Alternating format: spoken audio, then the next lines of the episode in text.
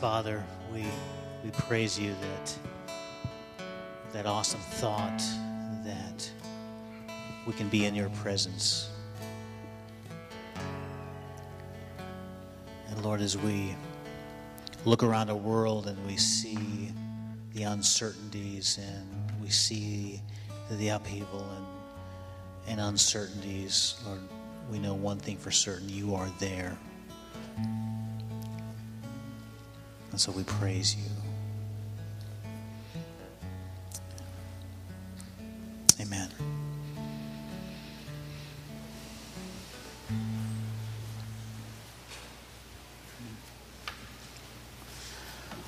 Well, if you weren't here for the, the first session this morning, um, you missed a lot. I know those of you that were here, your brains are still full, but uh, we've got another hour of uh, hearing from, from Dr. Jimmy DeYoung, who we are so blessed to have with us. You know, I was thinking as we were sitting, I remember as a young boy sitting in church when somebody would come to talk about prophecy and end times, um, it would scare the living daylights out of me. Um, and I remember as a 13 year old boy one time sitting and hearing a guy talk about end times and just, just weeping because I knew I wasn't ready.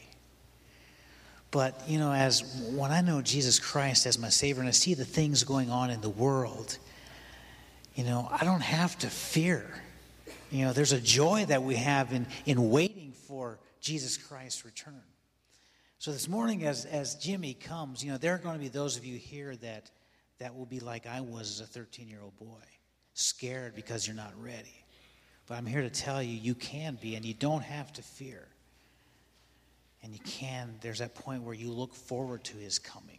And I hope that's where you're at today, that you're looking forward to Christ's return. Uh, but we are very blessed to have Jimmy DeYoung with us. Jimmy, would you come and I'd like to pray with you? Let's pray. Father God, I thank you for my brother. Lord, I thank you for the wisdom you've given him and, and, and Lord, just for his ministry and, and his life. And I pray again, Lord, just that you would continue to use him Lord, uh, inspire and challenge us through His Word.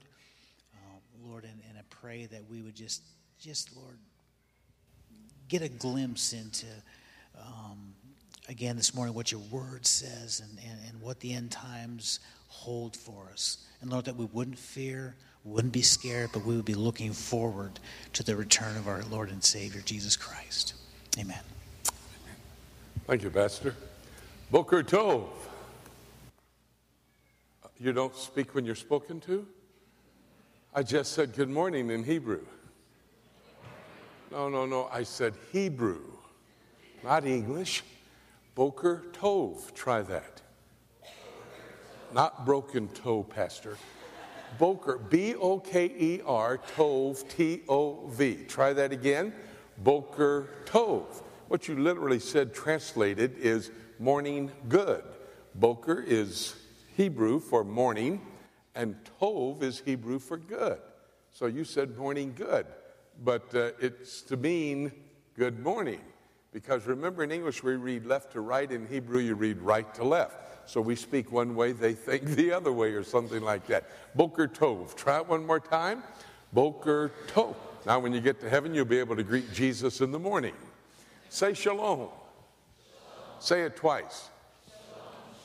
One shalom is a greeting. Judy and I have lived in Jerusalem for the last 20 years, and when we see somebody, shalom. We have a conversation, we depart, shalom, shalom. You can tell whether they're coming or going real easy. One shalom, they're coming, two, they're going. But, uh, and by the way, don't you dare say shalom, shalom until I get finished, if you don't mean mind. I will give you the signal when I am finished. Uh, speaking of Judy, I don't know if you've seen something beautiful this morning. Honey, would you stand up, please? My wife of 51 years, right there in the back, Miss Judy. And uh, we are just thrilled to be here. By the way, uh, 51 years, we celebrated our 50th wedding anniversary last year. And it was such a neat experience for us. We had all of our family there. We had a bunch of ministry friends. John Ankerberg and his family came over, Kay Arthur from Precepts.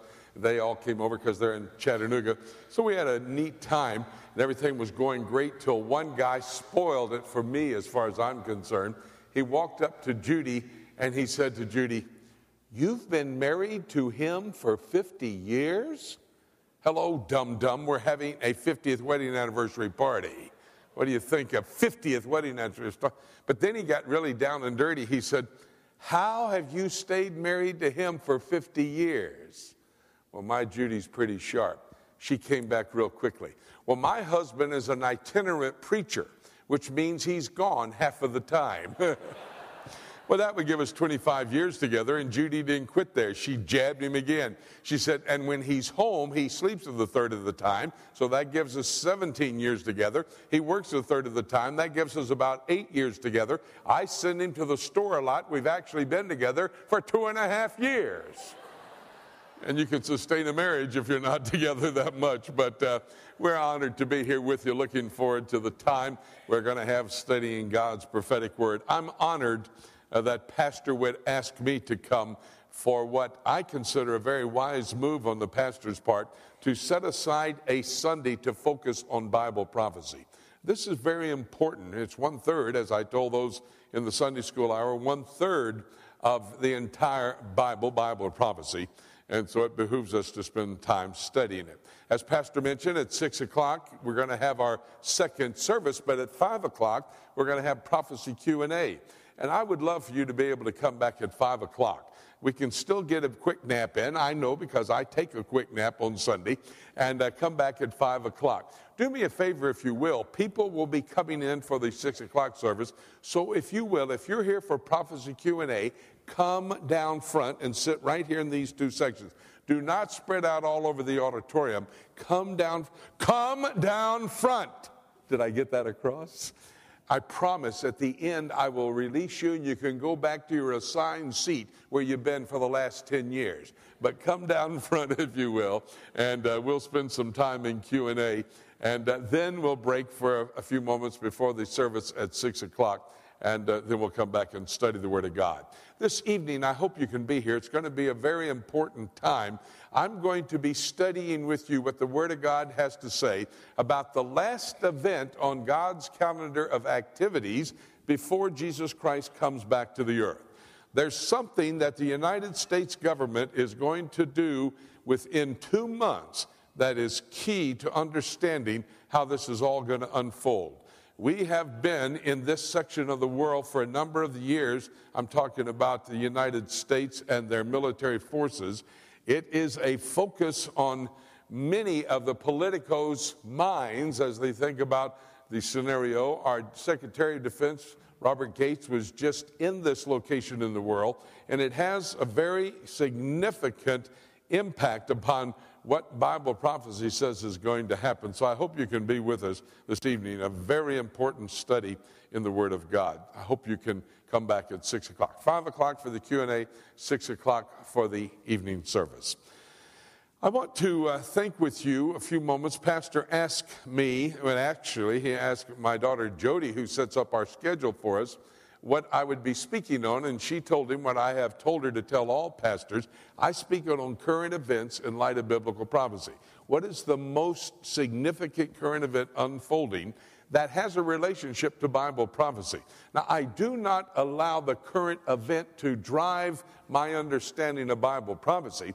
But we'll study a passage of Scripture and we'll look at that passage of Scripture in light of these current events and see how they two dovetail together and see if there's any relationship with what's going on.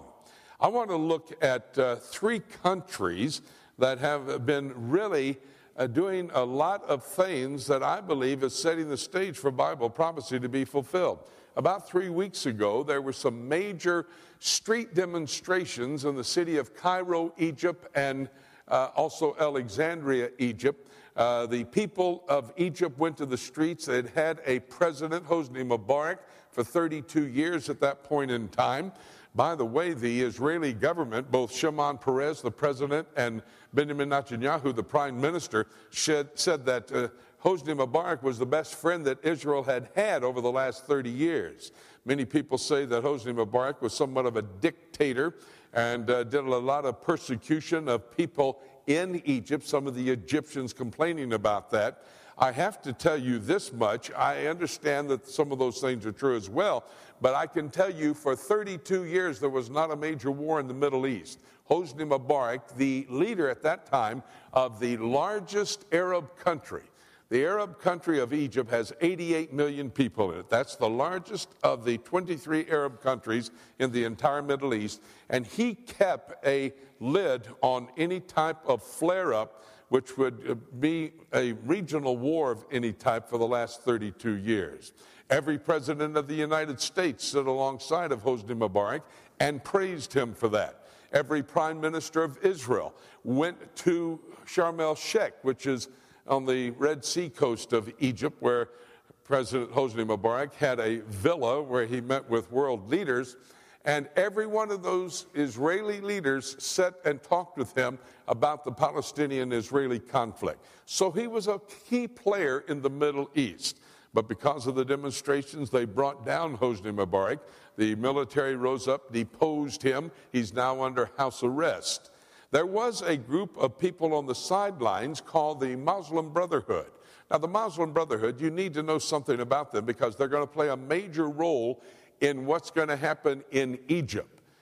In September of this year, it's already been decided there will be an election for the parliament and election for president of Egypt. This is a very important aspect of how the next government is going to have a relationship with the Middle East, but in particular with the Jewish state of Israel. The Muslim Brotherhood, started in 1928, is an Islamic fundamentalist terrorist organization.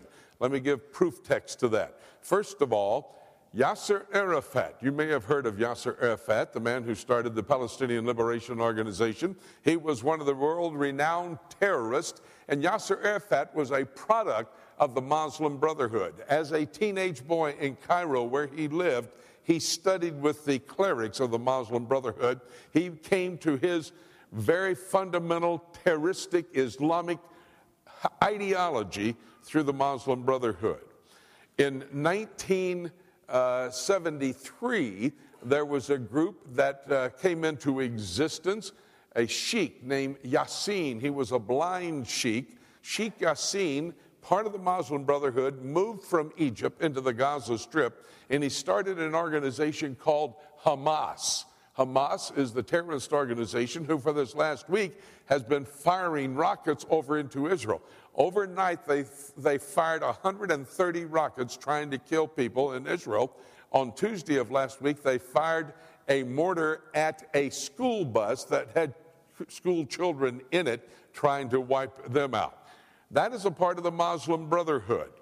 Al Zawahiri, who's the number two man in Al Qaeda under Osama bin Laden, he is one of the team that assassinated Anwar Sadat 33 years ago before Hosni Mubarak came to power. He is a member of the Muslim Brotherhood. The Muslim Brotherhood has 600,000 members in Egypt. Now, of 88 million people, that's not a lot, but this is the largest organized group of people in Egypt ready to come to power and lead Egypt. That's the political situation as far as Egypt is concerned. Another nation I'd like to look at is Libya. Colonel Gaddafi of Libya has uh, been in place there as leader after he overthrew the present regime back 42 years ago. He is a more treacherous man than Hosni Mubarak ever thought about being. Hosni Mubarak was somewhat civilized, and uh, Colonel Gaddafi is uh, just a treacherous man. He, in fact, called for going into Benghazi and killing every human being in there if they didn't submit under his leadership. He has been slaughtering people along the way. The people, the opposition is rising up against him. But the problem with Libya, we don't know who the opposition is. They're not telling us who they are representing. We do have some information coming out that Al Qaeda is playing a key role in the opposition to overthrow uh, Colonel Gaddafi. We understand, and by testimony from an article I read in the New York Times, uh, the Muslim Brotherhood is standing by, ready to go in and deal uh, with the vacuum, the power vacuum that will be created uh, when Gaddafi, if he indeed is taken out. We're watching the United States, the European Union, NATO, and the United Nations, in fact, trying to deal with this situation. In Syria, the other country that I want to talk about, Bashar Assad took over after some 30 years. The leadership was in his father's hand, Hafez al Assad. Hafez al Assad was trying to create uh, the leadership of the entire Arab world for him. He had brought Libya, excuse me, Lebanon into his bailiwick. He was uh, referring to Lebanon at the time of his death as Greater Syria. And Bashar Assad took over for him now some 40 years. Uh, this one family has been ruling Syria. They have been killing protesters in the street. His military brought in Hezbollah. Hezbollah is the notorious terrorist organization in southern Lebanon coming out of Iran. The Ayatollah uh, back in 1982 sent Hezbollah in to take out the Jewish people and to help the spread of the Iranian Revolution to take over the entire Middle East. And every single intelligence person that I read or talk with tells me that Hezbollah, a part of the Iranian military might, is reaching out through the Middle East and trying to take control of that area. Now, that's the political situation as it relates to Egypt, Libya, and Syria. But I told you, I don't allow current events to drive my understanding of Bible prophecy. I look to the Word of God to see what it has to say, and from this point on, that's what I'd like to do. So take your Bibles, if you will, and go over to the book of Daniel, uh, chapter 11. Daniel, chapter 11. Daniel 11 is one of the most prophetic passages in all of Scripture. I don't know if you've had time to study uh, the book of Daniel, much less Daniel chapter 11. But Daniel chapter 11 is Daniel someplace in his late 80s, early 90s, as he allows the Spirit of God to breathe into him prophetic passages. In chapter 10, you see in Daniel chapter 11, where Daniel had spent about three weeks on his face before the Lord, not eating, fasting, not even drinking water, for the purpose of beseeching the Lord to give him some information about what's going to happen in the future. In other words, prophecy. Daniel 11 is that passage that the Lord gave him to deal with a period of about 2,500 years. Just quickly, let me show you, let me touch base with those countries that I was talking about. Look at Daniel 11 and start in verse 42. And he shall stretch forth his hand also upon the countries and upon the land of Egypt and it shall not escape. But he shall have power over the treasures of gold and of silver, and over all the precious things of Egypt and the Libyans. Now, I want you to notice that. Uh, up here a bit earlier in chapter 11, it talks about Syria, and I'm going to bring that to your attention. But let me just give you a quick overview of the book of Daniel, chapter 11. Go back to verse 2 just a moment. Daniel 11, if a critic wants to go after the prophet Daniel and say that Daniel did not write the book, they go to chapter 11 because there are prophecies about world personalities who will come on the scene. And at this time in history, uh, Daniel did not know who these people were, the time that he received these prophecies. Uh, let me just show you how unique Bible prophecy is and in the life of the prophet Daniel. Look at verse 2. And now will I show thee the truth. Behold, there shall stand up yet three kings in Persia, and the fourth king shall be far richer than they all, and by his strength and through his riches he shall stir up all against the realm of Greece. Now, that's talking about a Persian king who comes to power. He will be the fourth of the Persian kings. He will be far richer than the three previous kings, and he's going to antagonize Greece to the extent they will attack his kingdom or his empire. This is talking about King Ahasuerus. If you've ever read the book of Esther, in the first chapter, you can read about his prominence. He controlled 127 provinces, all the way from India in the east to Spain in the west. King Ahasuerus was the richest of all the Persian kings. In fact, you take the three previous kings, add up all of their wealth, and King Ahasuerus was much richer than all of them put together. King Ahasuerus came on the scene 57 years after Daniel wrote the prophecy. And King Ahasuerus did antagonize the Greeks for the Grecian leader to come to power and set in place the Grecian Empire.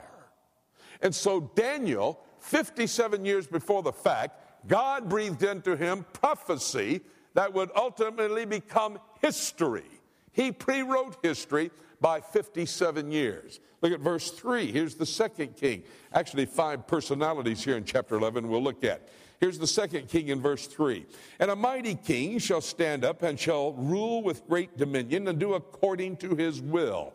Now, this could be almost any king at that time in history. We're talking about uh, 2,500 years ago in that area, anyway. And who would this king be? Well, it could be anybody, a description of any king, but let me just read the next verse. It gives us more specific information. Verse 4 And when he shall stand up, his kingdom shall be broken and shall be divided toward the four winds of heaven. Well, now we know who that was talking about. That was talking about Alexander the Great, the leader of the Grecian Empire. You remember King Ahasuerus provoked the Greeks so they would try to take them over. As a 21 year old ragtag military leader. He put together a ragtag military operation, and in 11 years, they conquered the known world.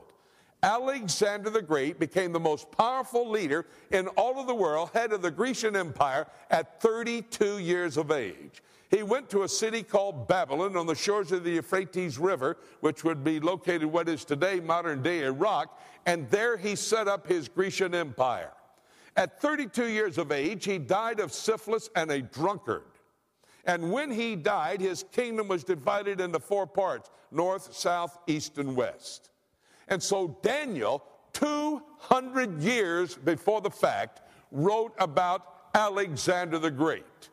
Every single thing and the prophecy that Daniel gave fit the test in Deuteronomy chapter 18. God said through the prophet Moses, If a man is speaking for me, everything he says will come true in absolute detail.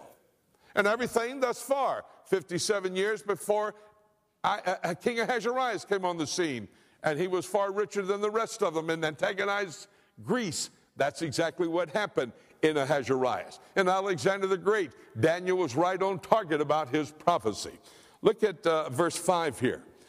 But the king of the south shall be strong, and one of his princes, and he shall be strong above him, and have dominion, and his dominion shall be great dominion. And in the end of the years they will join themselves together, for the king's daughter of the south shall come to the king of the north.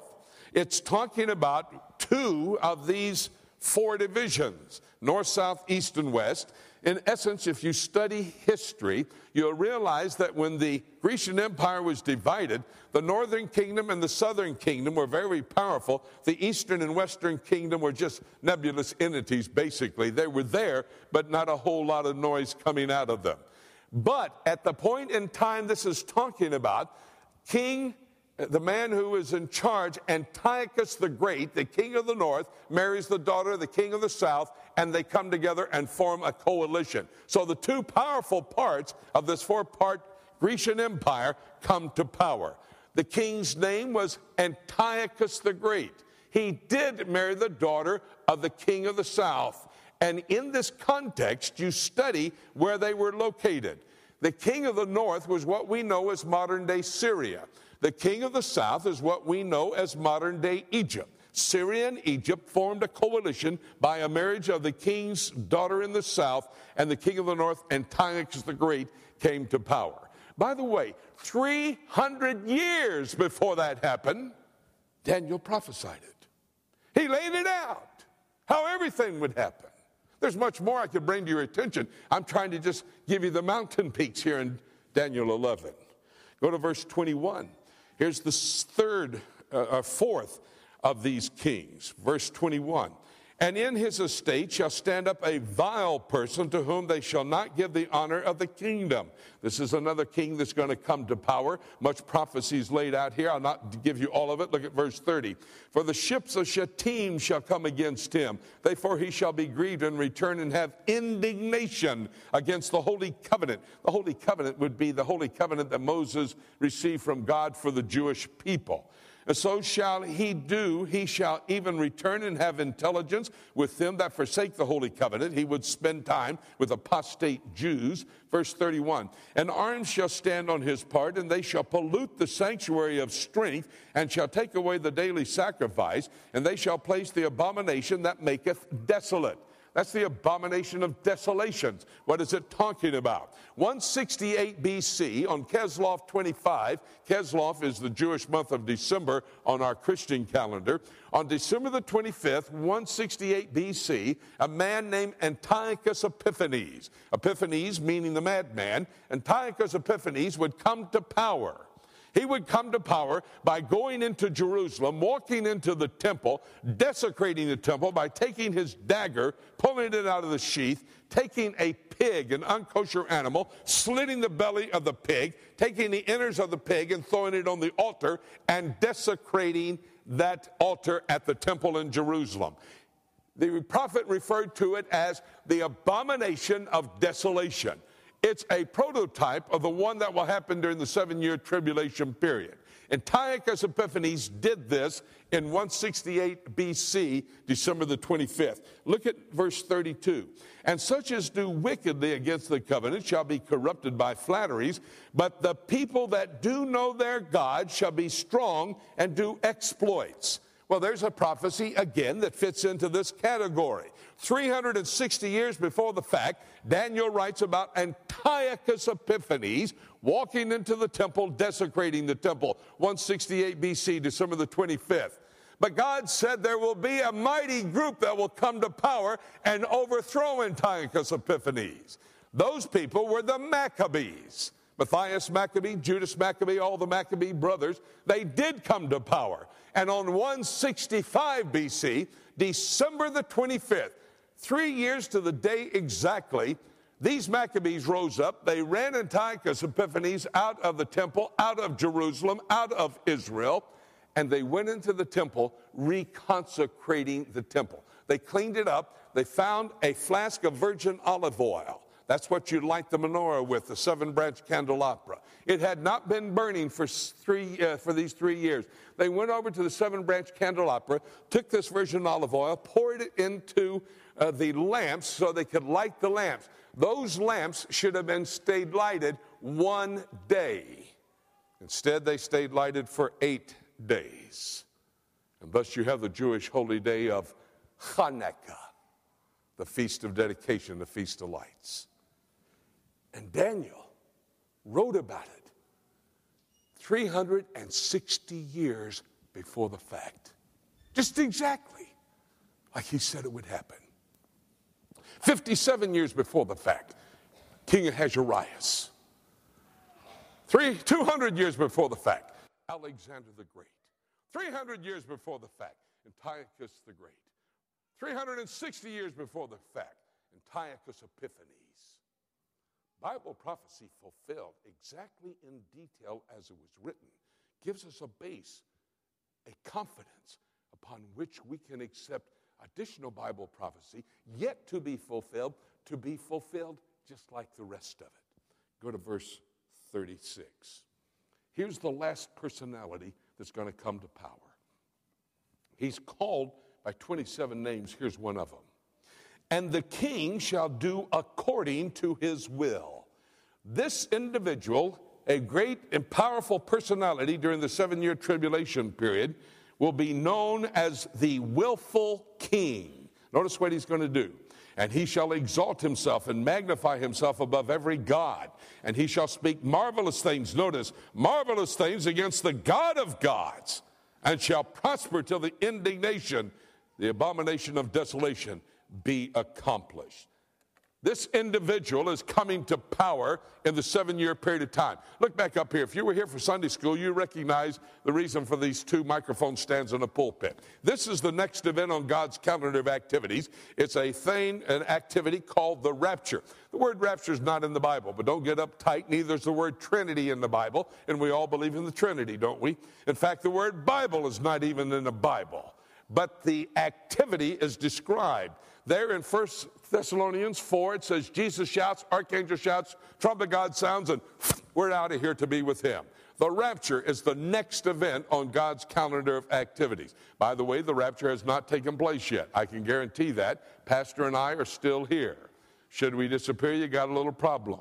By the way, if the rapture does take place, Mark, would you just cut the lights off, close up and lock the doors, and go on home? The rapture of, oh, I'm, I'm teasing, Mark. I'm sure you'll be with us. Don't worry about it. I don't want to get you scared again, man. Not you worry the rapture, the next event to happen. We're someplace just prior to the rapture. There's not one prophecy that has to be fulfilled before the rapture of the church. The rapture is the next thing to happen. And then there's a seven year period of time. It's described in 16 chapters in the book of Revelation, chapters 4 through 19. I'll go through that tonight with you and tell you the last event in that seven year period of time before Christ comes back. This is the seven year tribulation, the rapture, the seven years, and then we all get on white horses, Revelation chapter 19, verse 11, and we come back to the earth. We're going to ride white horses. I look at some of you grayheads out there, and you say, Hey, I've never ridden a horse, and I don't want to ride one now at my age. Don't worry about it, honey. At this point in time, you have a resurrected, glorified body. You fall off the horse eight times, you wouldn't hurt yourself. Just get back on and let's ride. We're coming back with Jesus. We come back to the earth. This is the return of Christ. Then there's a thousand year period of time. This is the kingdom period, followed by that microphone stand representing the great white throne judgment when Jesus Christ will be the judge sentencing those rejecting him in the lake of fire. Here in chapter 11 of, Revel, of uh, the book of Daniel, starting in verse 36 through verses 45, we see the fifth of the personalities who comes to power. We see a little bit about him. He's called the willful king here in chapter 11, verse 36, and he is going to blaspheme God. Chapter 13 of the book of Revelation refers to the one, the beast out of the sea, who will blaspheme God. That will be his design. Over in Revelation, uh, over in Daniel chapter 7, it talks about him speaking great things in verse 25 against the Most High God. In chapter 7, he's called the little horn. In chapter 9, he's called the prince that shall come. Here in chapter 11, he's called the willful king. In Matthew 24, Jesus Christ refers to him as the false Messiah. Over in the book of Second Thessalonians, chapter 2, the apostle Paul calls him the wicked one, the son of perdition, the man of sin in the book of Revelation, as I said, chapter 13, verse 1, the beast out of the sea. You know him best by the title given to him in 1 John chapter 2, the Antichrist.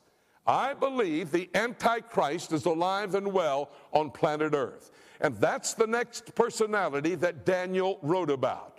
He was absolutely on target with King Ahasuerus, Alexander the Great, Antiochus the Great, Antiochus Epiphanes. Every detail was fulfilled. And I'm saying to you, this prophecy will be fulfilled as well. The Antichrist on the scene. I do believe he's alive and well. Go back to chapter 7 just a moment. Let me show you a couple of bits of information about how he comes. Chapter 7, and Daniel has a dream.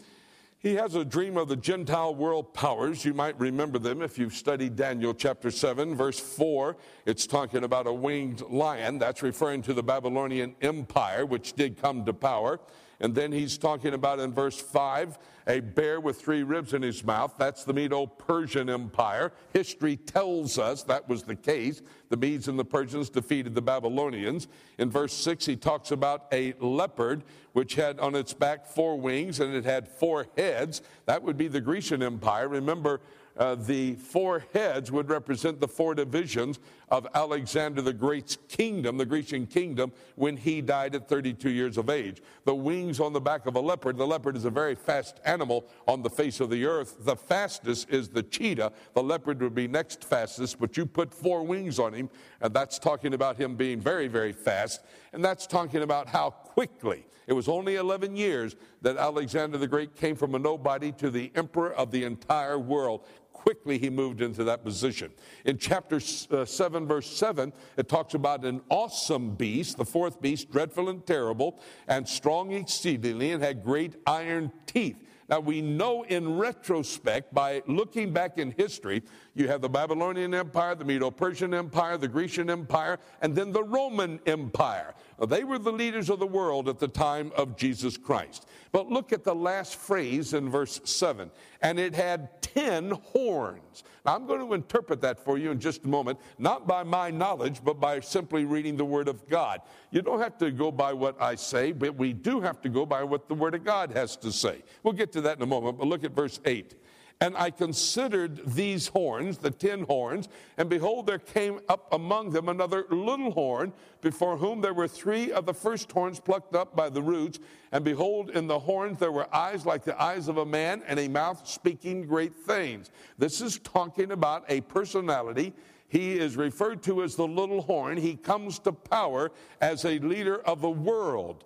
Go to verse 23. Here, the angel Gabriel is going to interpret for Daniel what he saw in the vision. Thus he said, The fourth beast shall be the fourth kingdom upon the earth. Now that would be the Roman Empire, which shall be diverse from all the kingdoms and shall devour, notice this, the whole earth. Now, wait a minute. That part of the prophecy has never been fulfilled. The Roman Empire, remember what it controlled? It controlled the Mediterranean region. It controlled all the nations around the Mediterranean. It controlled as far west as Great Britain today. It controlled as far south as Ethiopia. It controlled every nation that borders the Mediterranean Sea. That was the Roman Empire. But this verse says, It shall devour the whole earth and shall tread it down and break it in pieces. Look at verse 24. Here's how that part of the prophecy is going to be fulfilled. And the ten horns out of this kingdom, remember verse 7, the ten horns that come out, the ten horns out of this kingdom are ten kings that shall arise. That is yet future. Prophecy teachers refer to this as the revived Roman Empire they will come back to power. Because in their original state they never control the whole world but they must come to power to control the entire world. And so it is. And the ten horns out of this kingdom are ten kings that shall arise and another shall arise after them and he shall be diverse from the first and he shall subdue three kings now, notice the next verse, verse 25. And he, the he might modifying this one who comes to power, he shall speak great words against the Most High God. This is the description of the Antichrist. And so, this little horn of chapter 7, verse 8 is the Antichrist. I gave you the names already, I'll not do it again. The Antichrist is coming to power. He comes out of the ten horns, which would be the revived Roman Empire. I happen to believe that the European Union is most likely at least the infrastructure for the revived Roman Empire. I'm not saying it's the fulfillment of the prophecy, but it's at least the infrastructure because it's building upon the exact geographical location of the old Roman Empire. Now, we have 27 member states in the European Union. But President Sarkozy, two years ago, introduced the Mediterranean Union. The Mediterranean Union is 17 states, including 16 Muslim states and one Jewish state, Israel. They make that complete circle around the Mediterranean. That would make 44 states in the European Union because the Mediterranean Union is going to be integrated into the 27 member states. They say that when all of those states are in place, every single border of the old Roman Empire will have been met you'll have the exact replica of the old Roman Empire. But that's 44 states. They can't manage 44 states. They can't even manage in 27 states now. The Lisbon Treaty, I don't know if you know what that is. The Lisbon Treaty was the document that all 27 member states ratified. It's as such a constitution, howbeit it's called a treaty. It was ratified in 2009 on November the 3rd. On November the 19th, that treaty called for an election of a leader. The man who was elected to lead the European Union was Prime Minister of Belgium. His name is Van Rompuy, Herman Van Rompuy. He came to power. And now they're going to integrate 44 other states. Herman Van Rompuy, somebody said, has the personality of a wet dish rag. And I think that's probably right. He's just a very mild mannered man. I had another idea as to who this man would be a leader in the world that I thought would come to power. Because you see, that little horn that comes out of those ten horns is the Antichrist. And the revived Roman Empire is going to bring forth the Antichrist. Let me tell you who I thought it was going to be And I still, as I study the scriptures, it says that this all is jailed. Oh, by the way, uh, they're going to divide into regions. That Lisbon Treaty calls for regions because they can't operate out of 44 states, and they're going to have 10 regions according to the treaty. Exactly what the scripture says. Tell you who I thought was going to be the leader Tony Blair. Tony Blair, the former Prime Minister of Great Britain. You mean Tony Blair, Jimmy, that's converted to Catholicism? That's right, him. He now has a relationship with the Pope. You mean Tony Blair, who has that foundation of faith, an adjunct professor at Yale University over in New England, a foundation of faith that brings resolution to world conflict through religion? That's him.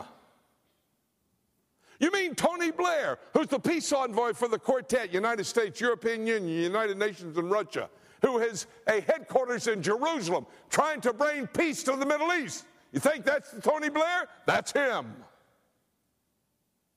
You see what he's doing? He's doing everything the Antichrist is going to do. When the Antichrist comes to power, he goes to Rome, Italy. He becomes the leader of a false religion, a mother son cult. Tony Blair has a relationship now with the Catholic Church in Rome, Italy. You know what else the Antichrist does? He brings resolution to world conflict through this false religion. That's what Tony Blair's doing with his foundation of faith. Well, what about the Middle East? Well, the Antichrist brings peace to the Middle East. Tony Blair doing every one of those things the Antichrist will do. You say, hey man, you think Tony Blair is the Antichrist? Watch my lips. I do not know. What do you think I am, God? I don't know who the Antichrist is. All I did was grab your brain and pull it up here. Because you see, Tony Blair is doing everything the Antichrist will do. Now, he could be, I don't know if he is, he could be. But I'll tell you this he's a perfect prototype for who will come to power as the Antichrist. I wanted to show you after the rapture, the Antichrist comes on the scene. There's a man named Tony Blair who could take that position and fulfill all the scriptural qualifications for the Antichrist. Don't know if he is. By the way, will you go back to Daniel 11 with me just a moment? Let me show you something here. Daniel 11, verse 40.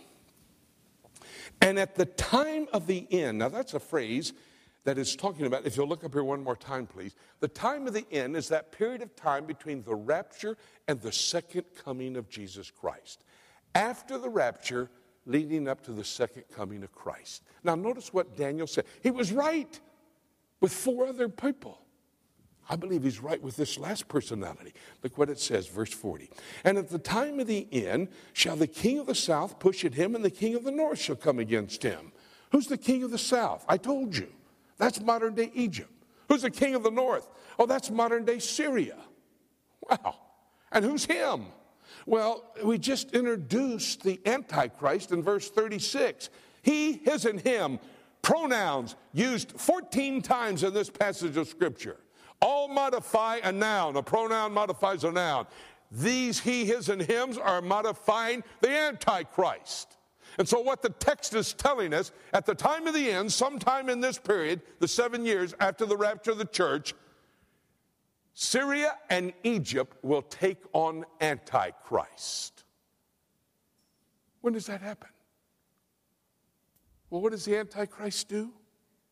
He confirms a peace treaty. Daniel 9 27. And he, the Antichrist, shall confirm a covenant, a treaty with many, the Jewish people and their neighbors, for seven years. When the peace treaty is confirmed by the Antichrist, every Jew thinks the Messiah has come, and so he lays down his weapons. And who are these people? Egypt and Syria, north of Israel, south of Israel. And they attack. You think they would attack? Do I think they would attack? Did you not hear the litany of information I just gave you? What's happening politically in the Middle East? They're ready to attack. Bashar Assad, president of Syria, put 20,000 soldiers at the northeastern corner of Israel, Mount Hermon, ready to come in and take back the Golan Heights. He said the other day, We'll take the Golan Heights diplomatically or we'll take it militarily. They're going to come in. Who do you think Bashar Assad meets with all the time? President Ahmadinejad of Iran. They have formed a coalition to destroy the Jewish state of Israel. Bashar Assad is using Hezbollah. Hezbollah is north of Israel's border in Lebanon. They have more missiles than most nations in the world have. They're not even a nation ready to attack. The king of the north is going to come at him. Uh, how do you get him coming at the Antichrist, DeYoung? Well, uh, let's say I promised one of you people that is vulnerable to somebody getting your case and, and hurting, harming you. Let's say one of these precious older ladies, I said to you, I'm going to sign a contract with you, dear lady, to protect you from any outside harm. I'm going to sign a contract. I'm going to be there for you. And then after I sign the contract, I tell her, listen, I've got to go away. I got some other business over here. I leave the area. She comes under attack. Naturally, what would I do? I guaranteed her safety. I would rush back to her aid to protect her. That's natural. That's what the Antichrist does. He confirms a peace treaty with Israel and his neighbors. Then he goes to Rome, Italy to build that false religion. He hears that there's trouble in the Middle East. Look here in verse 41. What would he probably do? Rush back into the Holy Land? Hello, let's see what it says. And he shall enter also into the glorious land. That's the land of Israel, the glorious land. He shall enter also into the glorious land, and many countries shall be overthrown. He's going to go to the north. He's going to wipe out Syria, who attacks the Jewish people, because he confirmed a peace treaty with them to promise to take care of them. But look at here. But these shall escape out of his hand, even Edom and Moab and the chief children of Ammon. You remember your Bible geography? Who is Ammon, Moab, and Edom? Well, those are the three parts of modern day Jordan Ammon in the north, Moab in the middle, Edom in the south. That's the three sections in biblical times of Jordan. And so it says Antichrist comes in, wipes out Syria, comes down through Jordan, doesn't touch it. Why didn't he touch Jordan? Petra is located in southern Jordan. That's where God's promised to protect the Jewish people. So he doesn't touch Jordan. Comes down through Jordan. Then look at the next verse, verse 42, where we started. And he shall stretch forth his hand also against the countries, and the land of Egypt shall not escape. But he shall have power over the treasures of the gold and over silver and over all the precious things of Egypt. Look at the very next one. I'm going to stop with it. And the Libyans. Folks, there's many more nations that will form a coalition to attack Israel. What I am telling you, Syria, Egypt, and Libya are the original nations to come against Israel and each of those nations in a crisis. They could bring down their. Why was Hosni Mubarak brought down? Because he was a moderate Muslim leader. The Muslim Brotherhood are radical. They say, wipe out Israel. Muslim Brotherhood to take over Gaddafi. The Islamic element the fundamentalists to take over Syria. Be ready. You see, though you may not quite visualize the Antichrist, we can see Egypt, Syria, and Libya in activities written by the prophet who was perfect on four previous personalities in perfect detail, all prophecy fulfilled. One more thing and I'm going to close. By the way, it's 11:34. I'll keep you posted on the time. I'm going to quit as soon as I finish, so just relax. Let me point out one more thing to you. In this scenario that I've just described to you, in a time when the Antichrist is on the scene, I believe he's alive and well. In a time when Libya, Egypt, and Syria are ready to attack Israel, I believe that time is on the stage right now. There's going to be one other activity happening. Look here in verse 45. In verse 45, here's what he says. And he, now the Antichrist is he. Remember, I told you that. Each personality, Uh, excuse me, each pronoun represents the Antichrist. And he, the Antichrist, shall plant the tabernacle of his palace between the seas in the glorious holy mountain. Now, let me just define that verse for you. The glorious holy mountain, that phrase is used 18 times in the scripture. The glorious holy mountain is the Temple Mount in the city of Jerusalem. Look up here. If this is a map of the state of Israel, right in the middle of my palm would be Jerusalem. Up north would be the Sea of Galilee. Down south, the Red Sea. To the east, the Dead Sea. To the west, the Mediterranean Sea. And so the prophet wrote, In the midst of the seas, in Jerusalem, on the holy mountain of God, the Temple Mount, plant the tabernacle of my palace there. What is that talking about? It's talking about the temple, talking about the Jewish temple. Who's going to rule and reign from that temple? The Antichrist. He'll perform the abomination of desolation in it. They'll put an image to the Antichrist in the temple. He walks in, Second Thessalonians 2 4, and claims to be God as he sits on the throne to be worshiped in Jerusalem. The temple in Jerusalem. Hey, but man, there is no temple in Jerusalem. Hey, I know that, remember? I live there. No temple. What's on the spot for the temple is a gold dome building called the Dome of the Rock. Yes, that's the location where the next temple will stand. Yes, it has to be removed. Yes, there's going to be a war with the nations attacking the Jewish people, and they wipe out that Dome of the Rock.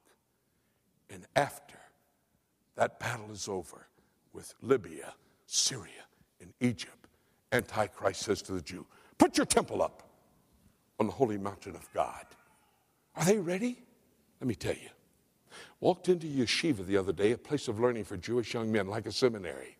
The rabbi was seated at his computer studying the Torah, first five books of the Old Testament. I said, Rabbi, do you use that computer for anything else? He said, I do. I said, What? He said, I have a database on this computer. I said, A database of what? He said, Of every male Jew that's qualified to be a priest.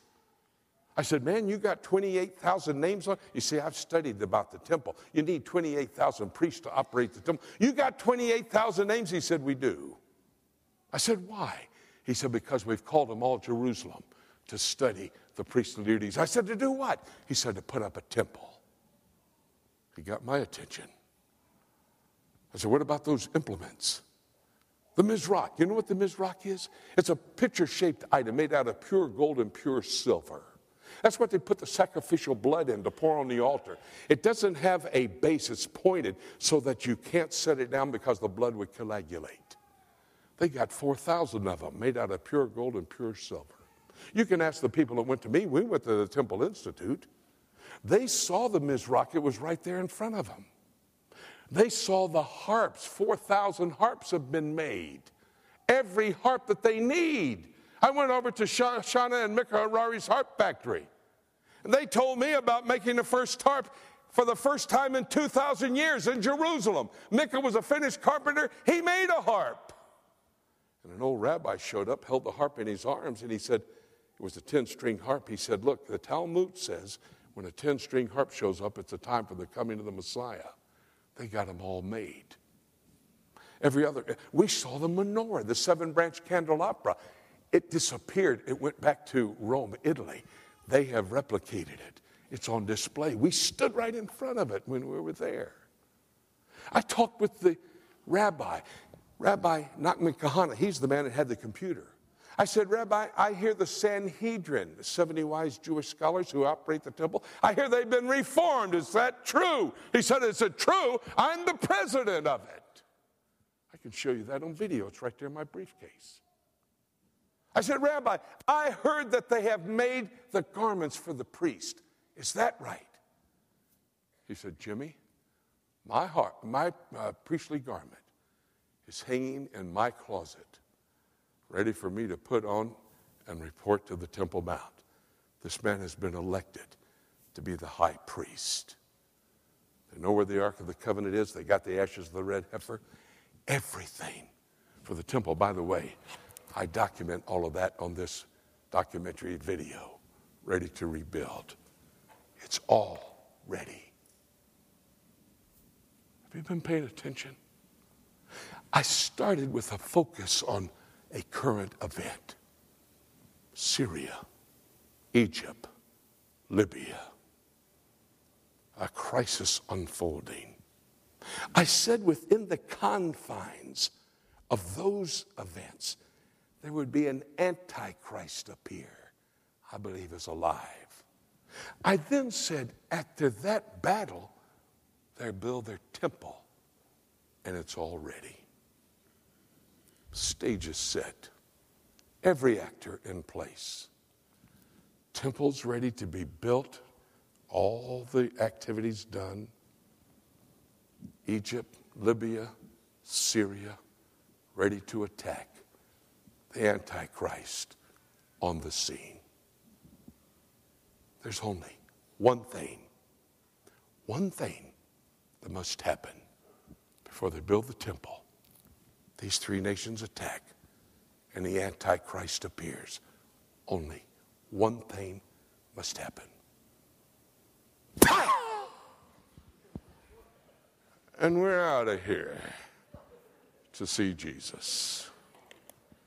Now, excuse me, folks, and I can see a couple of you. Look, if I'm standing here, I can see your expressions.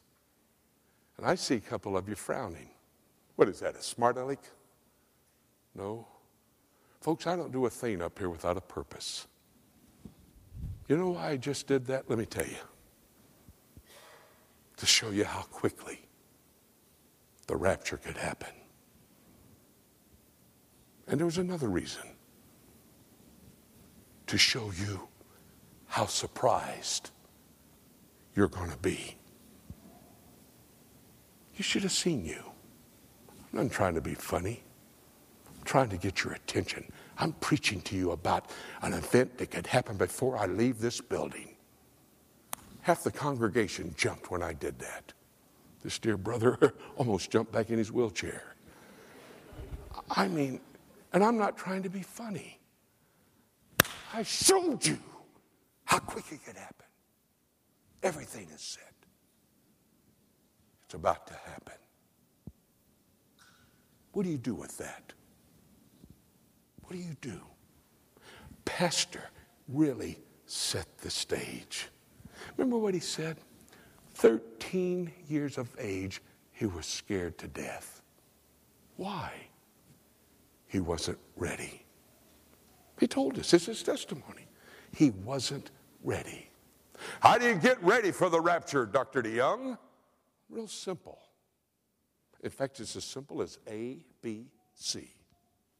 A, you admit you're a sinner. Not to him or not to me, we're both sinners. You admit it to a pure, perfect, holy God. He set the standard. I didn't set the standard, He set the standard. It's called the Ten Commandments, it's called His law. Oh, by the way, you're not going to be able to keep the Ten Commandments. I can prove that. You know what the first one and the second one and the third one are? You can't even, probably some of you keep those. But you remember the one, thou shalt not lie? If you're in the building and you've ever told a lie, you broke the Ten Commandments. That was the standard. And that's what he said. You got to admit that. I had to admit it. Pastor was 13, I was 11 when I admitted it. B, You have to believe that Jesus Christ came, lived, and died, was buried, and resurrected from the dead. You see, when God set the standard, he knew nobody could keep it. So he said, I'm going to send my only begotten Son, that whosoever believeth in him shall not perish, but have everlasting life. He sent his Son who lived a pure, perfect, holy life without sin. And then he said to his son, Son, you're going to become sin for all mankind. And Christ went to a cross for me. Do you read, remember some of the songs we sang in the worship time? For me, he went there. For you, Pastor, for you. That's how you got ready for the rapture.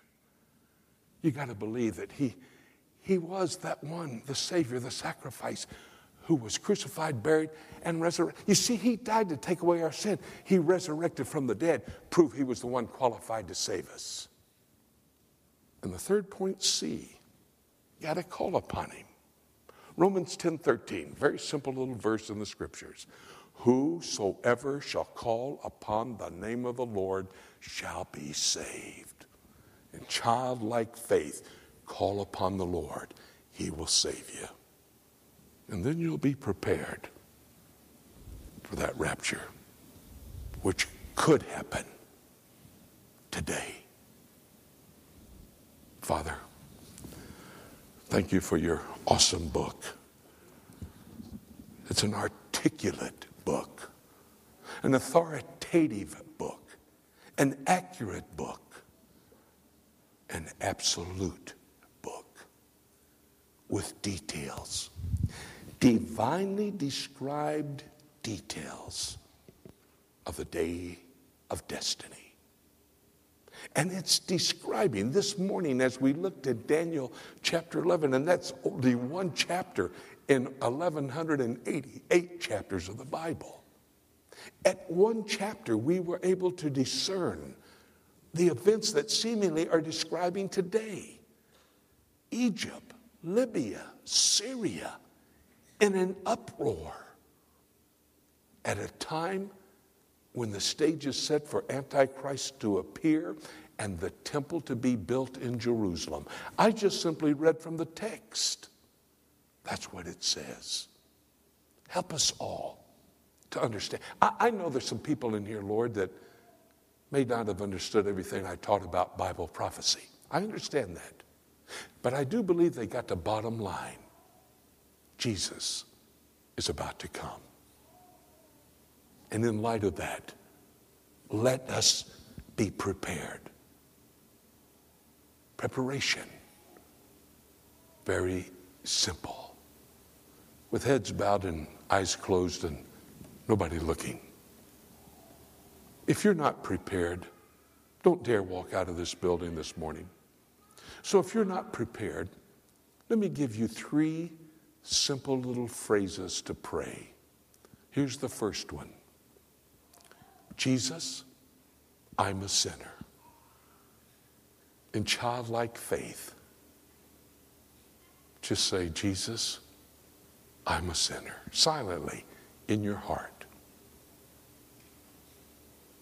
You see, that's admitting. Believing. Well, here's that phrase Jesus, you save sinners. The silence of this moment, just in your heart, say, Jesus, you save sinners.